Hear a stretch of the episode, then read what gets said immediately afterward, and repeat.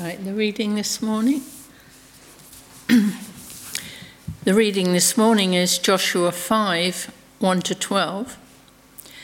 Now, when all the Amorite kings west of the Jordan and all the Canaanite kings along the coast heard how the Lord had dried up the Jordan before the Israelites until they had crossed over, their hearts melted in fear, and they no longer had the courage to face the Israelites. Circumcision and Passover at Gilgal.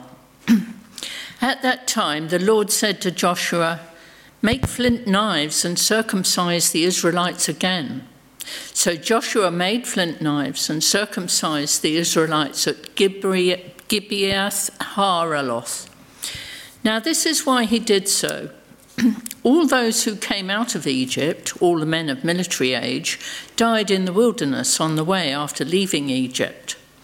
All the people that came out had been circumcised but all the people born in the wilderness during the journey from Egypt had not. The Israelites had moved about in the wilderness for 40 years until all the men who were of military age when they left Egypt had died, since they had not obeyed the Lord. For the Lord had sworn to them that they would not see the land that he had solemnly promised their ancestors to give us, a land flowing with milk and honey. So he raised up their sons in their place, and these were the ones Joshua circumcised. They were still uncircumcised because they had not been circumcised on the way. And after the whole nation had been circumcised, they remained where they were in camp until they were healed. Then the Lord said to Joshua, Today I have rolled away the reproach of Egypt from you. So the place has been called Gilgal to this day. On the evening of the 14th day of the month, while camped at Gilgal on the plains of Jericho, the Israelites celebrated the Passover. The day after the Passover, that very day, they ate some of the produce of the land, unleavened bread, and roasted grain. The manna stopped the day after they ate this food from the, from the land, there was no longer any manna for the Israelites, but that year they ate the produce of Canaan.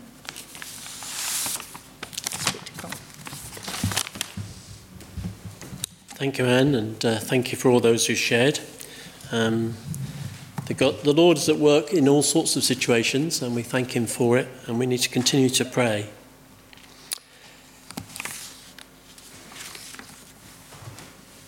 So, this morning, I'm just going to briefly look at the passage we just read, Joshua 5, um, which I've entitled Spiritual Preparation. Last week, Rich Castro uh, took us through that victory over the River Jordan, where the people walked through on dry land. And next week, Simon will be dealing with one of the most well known stories in the Old Testament the defeat of Jericho by the Israelites. This week, however, we're looking at a chapter which, in one sense, you could easily skip over and almost wonder why is it there? Nevertheless, there is an essential part of the journey of the Jews as they move forward to conquer the land. They're in a good position. They've conquered the land to the east of the Jordan. They've crossed the river, sorry, the river Jordan on dry ground at a time when it was in flood. And news of what God has done has got to the people of, of Canaan as verse 1 says, Now when all the Amorite kings west of the Jordan and all the Canaanite kings along the coast heard how the Lord had dried up the Jordan before the Israelites until they had crossed over, their hearts melted in fear, and they no longer had the courage to face the Israelites. So you would think, rather than spending more time at Gilgal, which is where they're camped, they would move straight on to take Jericho. You know, we've done the river bit. Now it's time to take the walls of Jericho and invade Jericho. Why stop? Why wait? Why have us time here? Well, God has other ideas. The thought came to me that his thoughts are not our thoughts, his ways are not our ways. And God had a purpose here. The people need to be spiritually prepared before facing their next battle. So the Lord speaks to Joshua and says, make flint knives and circumcise the Israelites again. To understand this, we need to look a little bit at the subject of circumcision. As you probably know, it's the cutting away of the male foreskin as a sign of the covenant that God had made originally with Abraham. The covenant, I don't know what you think about when you think of a covenant. Do you think of an agreement, a contract, something between two parties? Yeah? Well, that's a bit like what a covenant is when God gives a covenant. But it's not a covenant between equal parties. It's a covenant that flows out from the grace of God. And it's based largely on promises. Often there are promises not to do things when you have a covenant on a property. You will not have loud music or you will not put, do a business at your place. The covenant that God made with Abraham was an outpouring of his grace, and he made promises. And the promises were threefold. A promised land to inherit and enjoy, multiplication, it was going to be for his descendants, he was going to be fruitful and multiply, and their God would be, he would be their God, both for Abraham and for the descendants. In response to these promises, God told Abraham to circumcise every male amongst them that is eight days old. So, why, at this time, do the Israelites need to be circumcised? Well, the text tells us why. It says in verse 4 Now, this is why they did so all those who came out of Egypt, all the men of military age, died in the wilderness on the way after leaving Egypt. All the people that had come out had been circumcised. Had, but all the people born in the wilderness during the journey from Egypt had not. The Israelites had moved about in the wilderness for 40 years until all the men who were of military age when they left Egypt had died, since they had not obeyed the Lord. For the Lord had sworn to them that they would not see the land that he had solemnly promised their ancestors to give us, a land flowing with milk and honey. So he raised up their sons in their place, and these were the ones Joshua circumcised. They were still uncircumcised because they had not been circumcised on the way. And after the whole nation had been circumcised, they remained where they were in camp until they were healed. There's a very important aspect here that the new generation had to be circumcised. They'd neglected it, they'd neglected God's ways. They'd not done circumcision as they wandered through the wilderness. The new generation had not been circumcised. So here we are about to enter into a battle, and they need to be circumcised. They need to restore that covenant relationship with God before they can move in the power of God and take Joshua. The earlier generation, as you know, had been faithless, rebellious, disobedient, and God did not allow them to enter the promised land. Joshua and Caleb, as we know, were the exceptions to the rule. They went in with the spies and said, Yes, we can take the giants. We're not like grasshoppers. We can trust in God, we can have faith in God, and we can go and take the land. But nobody else believed them, and so they were forced to wander around the desert for another 40 years. Looking at it from a purely military perspective, it's a bit balmy that they got circumcised on this side of the Jordan. Just think what would have happened if the Jericho people had got wind of this. There they were, in pain, healing from circumcision, and the people in Jericho could have easily come out and wiped them out, and that'd be the end of the story. We could have packed up, gone home, closed the Bible, and, you know, given up everything. But no. Why didn't they do it before they crossed the River Jordan? Because of God's time. Do you notice that phrase? It says, at that time, they made flint knives. At that time. As Mary said, it's about God's timing, isn't it? And this was God's timing and this was God's purpose, that at that time they needed to be circumcised and its importance of faith. They needed to have restored that covenant relationship, those faith in those promises. Above all, circumcision is an outward symbol of an inner spiritual operation. The physical operation on the body was meant to be a symbol of spiritual operation, whereby the flesh is cut away.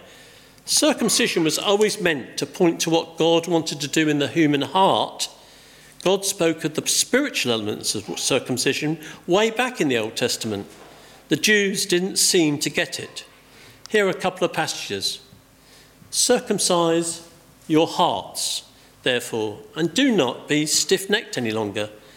Now, obviously, you can't physically circumcise your heart, you die. So, this is a symbolic reference, and it means don't be stiff, don't be stubborn, don't refuse to follow any longer. Change those ways. And in Deuteronomy 36, the Lord your God will circumcise your hearts and the hearts of your descendants, so that you may love him with all your heart and with all your soul and live.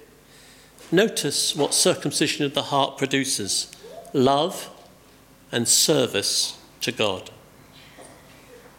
See what God is doing in these passages in the Old Testament. He's telling them that the idea of circumcision is a symbol of a spiritual reality, but the physical picture of cutting away the flesh, flesh is a picture of you and me and what the Spirit wants to do in our hearts. Circumcision is, from a biblical standpoint, like the sharp knife of the living Word of God.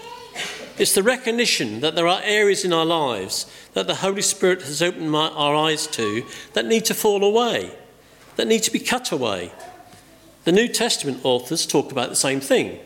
They talk about getting rid of the old man and putting on the new man. Sorry about that, ladies, but it doesn't say women as well, but ladies as well. Put off the old person and put on the new.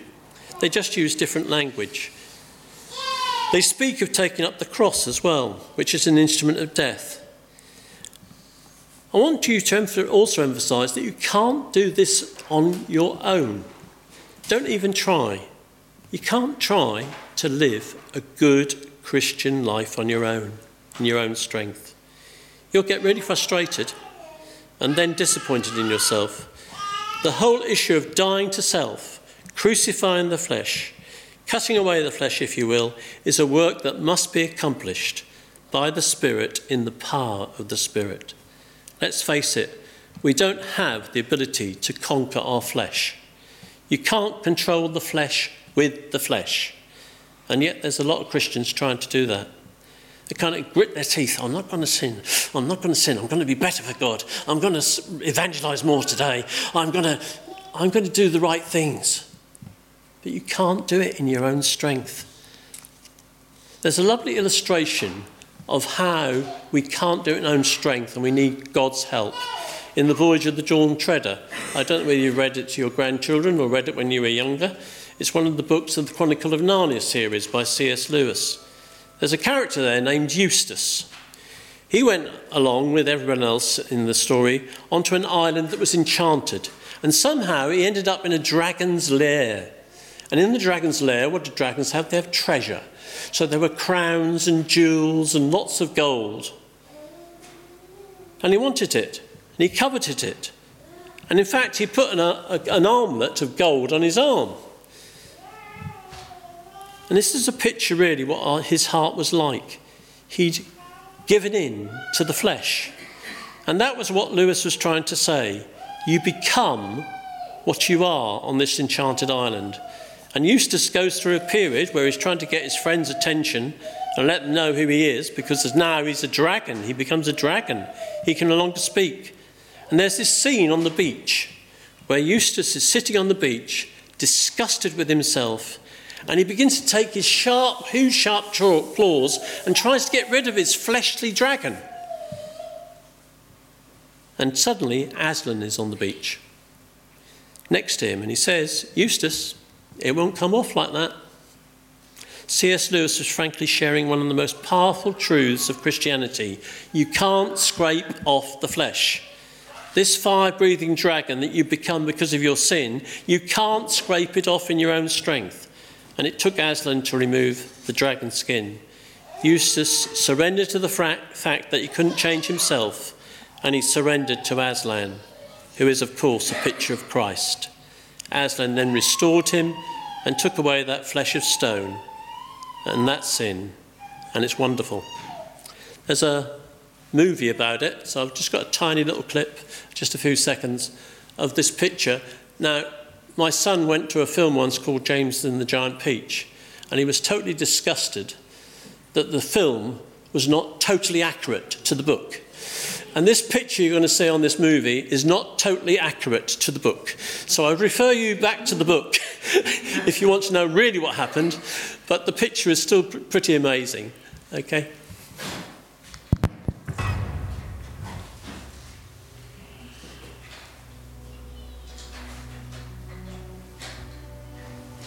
We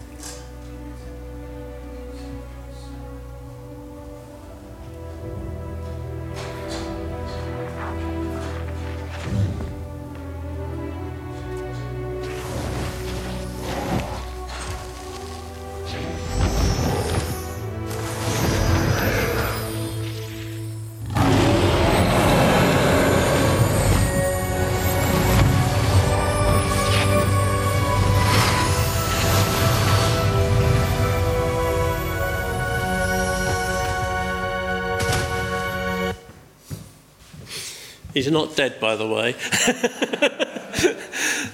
um, so, uh, but that's a wonderful picture of him trying to scrape the flesh off. But actually, he had to allow Aslan to scrape the flesh off. He had to hear the roar of the Holy Spirit, the roar of the lion, to change him back from a dragon. One of the books I would just uh, encourage you to read when you go home today is the book of Galatians which talks much about circumcision and this whole thing of flesh and the spirit. I just want to read this passage to you. O foolish Galatians, who has cast an evil spell on you? For the meaning of Christ's death, Jesus Christ's death, was made as clear to you as if you had seen a picture of death on the cross. Let me ask you this one question Did you receive the Holy Spirit by obeying the law of Moses? Of course not. You received the Spirit because you believed the message you heard about Christ. How foolish can you be after starting your new lives in the Spirit? Why are you now trying to become perfect by your own human effort? Allow the Lord to take away those things that He's pointing out to you. Allow the Lord to change you. It talks about us being changed from one degree of glory to another by the Holy Spirit. And finally, just a little thought on the other part of the passage, which talks about Passover. Now that the people were back in the promised land after their exile in Egypt, the next step was to keep the Passover. Now, circumcision had to take place first, as no uncircumcised male could eat the Passover. But now all the men of Israel were qualified to join the feast of celebration, which marked that deliverance from bondage and slavery. Sometimes in our journey of faith, some steps need to precede others. Yeah? We need to do this before that. Yeah? In fact, in Acts 2, when people say, because of Peter's sermon, What must we do to be saved? He says, repent and be baptized. You need to repent. You need to turn away from your sin, turn to God, and then be baptized as a believer. Because that's what we are, aren't we? We're Baptists. yeah. Baptism is the visible sign that we too can receive to show that we've believed in Christ. Surely, as part of their celebration of the, the Passover, their confidence would have increased that God would once again give them the victory over the forces ranged against them. God had promised them the land. He'd even said to Joshua in Joshua 1, I will give you every place where you put your foot. That's a great thought, isn't it? They were going to conquer the land, they were moving into their inheritance. We too, as a people of God, can move into our inheritance, and we too can see the extension of God's kingdom.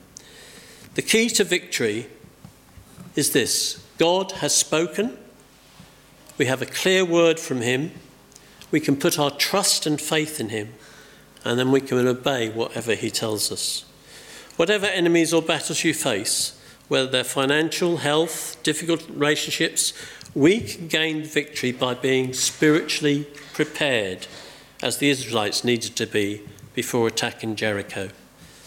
The world we live in has been disposing of many of the laws and values that had their foundation in the Word of God.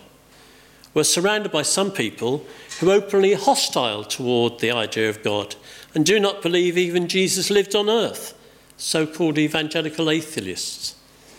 Many others are apathetic about God, aren't they? They say things, well, religion, that may work for you, but it's not something that I'm interested in.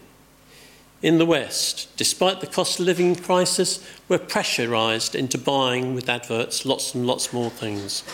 The world wants to conform us into its image.